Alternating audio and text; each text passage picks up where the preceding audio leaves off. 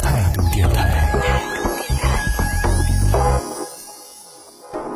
这里是为梦而生的态度电台，我是男同学阿南。那接下来这一趴要跟大家来讨论到的是关于个人隐私保护的一个话题。首先想问问在听节目的各位朋友，你的朋友圈或者是在微博，在或者是各种社交平台上，有没有分享过一些个人的敏感信息呢？比如说像机票啊、工作证啊，或者说是工资单，甚至有一些朋友可能呢，比如说自己身份证拍的这个照片比较好看，直接把身份证给抛上去，甚至是一些啊自己身材比较好的朋友会把自己的一些这个尺度比较大的一些照片直接发到自己的社交平台上，相信很多朋友都有过类似的一些经历啊，特别是像机票，很多朋友出去旅行的时候都会把这个机票呢发到自己的一些社交平台上，但是又害怕别人看到自己的个人信息，这个时候很多人的做法通常都是会在发布图片之前用马赛克把一些关键信息，比如说你的名字啊，或者是身份证号码啊这样的一些关键信息呢，用马赛克的方式来进行一个遮挡，感觉这样的话呢，自己的个人隐私就得到保护了，对？对然而，事实真的是这样吗？各位朋友，今天我们就要来跟大家来讲一讲关于马赛克这件事情。首先，我们在这里跟大家下一个结论啊，就是关于马赛克，其实它是可以被破解的。各位朋友，听到这里我就问你慌不慌？真的，我是讲认真的啊，就马赛克它是可以被破解的，所以赶快在听节目的朋友，打开你的朋友圈，打开你的微博，打开你的各种社交平台，去看一下你有没有什么样的一些马赛克的图片，里边是涉及到比较敏感的一些内容的，赶快。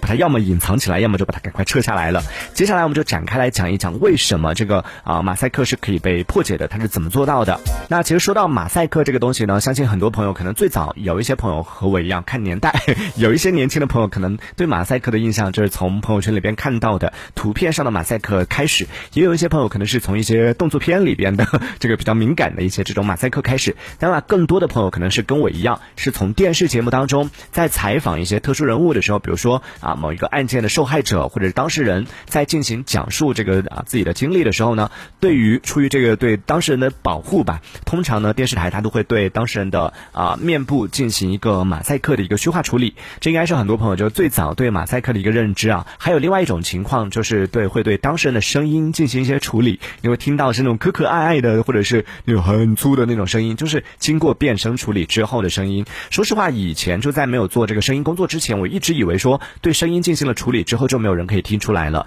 嗯，某种程度上也是有一定的这种安全感啊。但是，真的自从从事了声音工作之后，才发现所谓的变声其实真的是毫无技术含量的一件事情。特别是那些所谓的对当事人的采访，把声音变成卡通啊什么的那种，如果真的是遇到有心人的话，这种技术手段对于当事人的保护，基本上我觉得基本上是谈不上任何的保护作用吧。但是，即便如此，就即便是知道了这样的声音对他们的保护没有什么作用，但我一直觉觉得说马。马赛克总应该是安全的吧？都已经那么糊了，怎么可能还有人可以把它还原得了呢？但是万万没想到，真的前两天就有看到一个帖子，真的刷新了我对马赛克的认知。当中就有提到了一个很直观的例子，相信很多朋友都有过这样的一个切身感受，特别是那些像我一样就是视力不太好的有近视的朋友，可能这个感受会比较深刻。就当你看有一些这种所谓的马赛克图片的时候，或者是影像的时候，就完全看不清楚，特别是那种人像马赛克，就是。某把某一个人的脸进行了马赛克处理之后，你戴着眼镜的时候是什么都看不清的。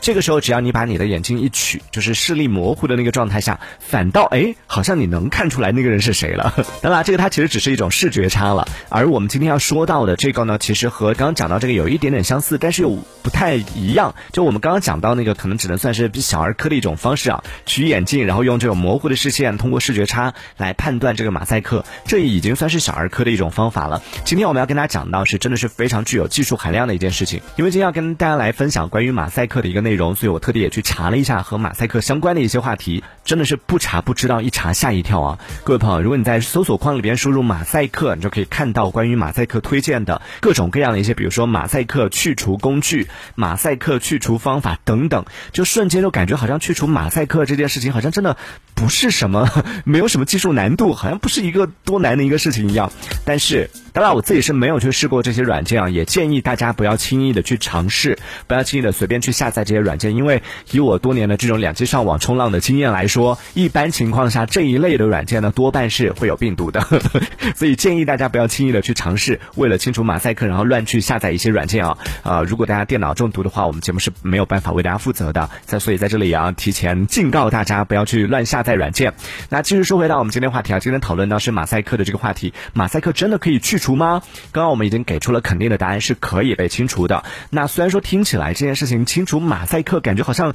挺不靠谱的，但是当你知道了它背后的一个原理之后，其实你就不难理解了。所以呢，我也大概了解了一下，就关于去除马赛克的一些方法。今天在节目当中也是来跟大家算是一个进行一个小分享或者小科普吧。首先呢，去除马赛克最常见的一种方法就是图片类型的马赛克。这种马赛克呢，通常会使用的办法就是先调整这个马赛克的锐度，然后再通过 AI 算法呢，把缺失的一些部分填上，这样子基本上就可以还原它图片原本的一个样子了，对吧？这样讲起来是挺简单的，然后操作起来呢，嗯，因为涉及到 AI 算法的这个问题嘛，所以可能还是需要有一定的这种技术才能够把这个问题给解决掉。但是虽然说有一定的技术门槛，但这并不是一件多难的事情。我在网上看了一下，就是有一些技术大咖分享出来的这种啊，通过马赛克还原的图片。说实话，我一开始以为说还原出来应该是清晰度不太高吧，也看到了一些这种还原度不太高的一些一些图片，就还原了之后，虽然能看清楚它大概的轮廓，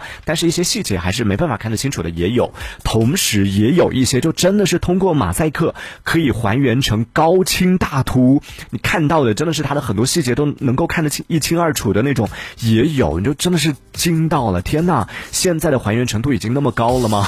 当然，这个是讲到是对于图片的一个还原啊。对于图片的还原，其实我觉得更多程度上是一种修复，还不算是我们所说的这个破解马赛克这样的一个技术啊。接下来要说到就厉害了，各位朋友，是时候展现真正的技术了，各位朋友。前段时间呢，就有一个这个技术小哥突然间发出了一个警告，就告诉大家说，以后千万不要再用马赛克来挡住遮挡你的一些关键信息、一些敏感信息了，什么身份证号码呀，或者是聊天记录啊，什么这一类的，因为马赛克非。非常不好，而且非常不安全。用马赛克来遮挡的文字是可以被破解的。说着呢，这个小哥他就现场来进行了一个演示啊，他就开发了一个小工具，然后用一段已经打了这个马赛克的一个文字来进行测试。把这段马赛克的文字丢进他的这个小工具之后呢，接下来就真的是见证奇迹的时刻了。这样的一段马赛克竟然被他的这个小工具一点一点的真的给破解出来了。那说起这个小哥为什么要开发这样的一个小工具呢？主要是因为之前有朋友。在网上就发出了一个挑战吧，丢了一段马赛克出来，然后就问大家说谁能破解成功，这就激起了这个小哥的胜负欲了。于是呢，他就开发了一个小工具，破解完了之后呢，这个小哥也联系上了就发布这个挑战的发布者，最终也证实了他的这个破解的内容呢确实是对的，所以也是由此证明了其实是通过技术是可以来破解我们打上马赛克的一些文字，而且最重要的是，可能听到这里，可能很多朋友会想说，哎呀，那这人家是技术大。大佬嘛，对不对？正常情况下，谁能把这样的一个问题给解决掉呢？关键就是这个小哥讲了，他其实分享出来了，就说破解这个东西，你不要觉得它是多难的一件事儿，它的门槛其实非常低，只需要如果你懂技术的话，懂开发的话，只需要简单的两个指令就可以完成了。看到之后觉得啊。那么简单吗？对吧？有一个前提就是一定要具备一定的这种开发能力的朋友才能够完成啊。对于像我们来说，可能还是难度还是挺高的。所以，总之就想要告诉各位朋友的，就是以后在发布自己的一些个人敏感信息的时候，真的，如果说内容真的非常敏感的话，建议大家就不要用马赛克来进行遮挡了。那怎么办呢？怎么来保护自己的个人信息呢？啊，建议大家最好就比比较敏感的信息就不要发了。如果非得发，这个时候怎么办呢？这个小哥也给出了一个解决办法，就是啊，比马赛克好用的，就是直接用纯。黑色的图片把它盖住，这个会比你用马赛克来进行遮挡来的要更安全。所以就看完这个小哥的整个操作之后，我真的瞬间就觉得，天哪！就上网这件事情，在网络世界里真的有那么多的陷阱，真的有那么多的风险吗？就连我一直觉得说很安全的，甚至。把它用来当做是保护自己的工具，马赛克原来也是存在一定的这种漏洞的哦。对，所以真的再结合上我们之前有在节目中也跟大家分享过的，说到其实你手机里边的每一张照片，你拍下的每一张照片，看到的每个图片的背后，其实当你分享出来的时候，特别是当你分享原图的时候啊，它上面其实是会有很多的一些个人信息。比较直观的一个感受，就是现在很多朋友其实手机里面会有智能的这种相册嘛，就打开你的手机相册之后，你会看到它除了有这个啊所有图片之外呢，它还有一个智能分类，就是会记录下你拍照的一个时间，然后包括它会按照这个地理位置来进行分类，就是会显示说，哎，这个是在云南拍的，哎，这个是在上海拍的，这个是在广州拍的，你会有不同的这样的一个分类。它是怎么来进行分类的呢？就是因为你的照片背后其实是有这样的一些我们没办法在现场没办法看到的一些信息，就我们可能通过肉眼没办法直接在这个图片上看得到，但在这个图片的背后，它是隐藏着它的属性当中是包含着这样的一些个人信息的。就在嗯有一定技术手段的朋友，其实这个也不需要太多的技术啊，就在电脑上你直接点击这个它的这个属性，你是看得到相关的一些非常详细的几点几分在哪里用什么设备然后拍下来的，这些都是能够找得到的。这个讲到是照片，还有前段时间啊，在网上也是吵得沸沸扬扬的这个豆瓣小组的盲水印的这个事情，不知道大家有没有印象？其实综合这样的一些事情来说，也是想要再一次在节目当中来提醒大家，真的以后上网的时候，一定首先我们要做到自己要做到安分守己，千万不要存有侥幸心理，想说在网上做坏事可以不被别人发现，千万不要存有这样的侥幸心理。同时呢，我们也要一定要学会有这种安全意识，一定要懂得保护自己。当一些涉及到自己的一些敏感信息的时候呢，千万不要随便的在网上去发布，因为你真的永远不知道说在庞大的网络世界当中有多少双虎视眈眈的眼睛正在盯着你的这些个人信息。所以呢，也是希望通过今天的这期节目，可以来帮大家来提高一下大家的一些安全意识啊，在上网的同时也不要放松警惕。那关于我们今天说到的安全上网的这样的一个话题，大家如果还有什么样的一些经验，或者说曾经被坑过的经历，都可以来到我们的节目当中现身说法来聊一聊啊。可以在节目下方的评论区当中用。文字的方式发送消息，同样也可以参与我们的节目话题的讨论。这一小节我们暂时先聊到这里。喜欢我们节目的朋友，别忘了订阅关注。这里是为梦而生的态度电台，我是男同学阿南，我们下次接着聊。态度电台。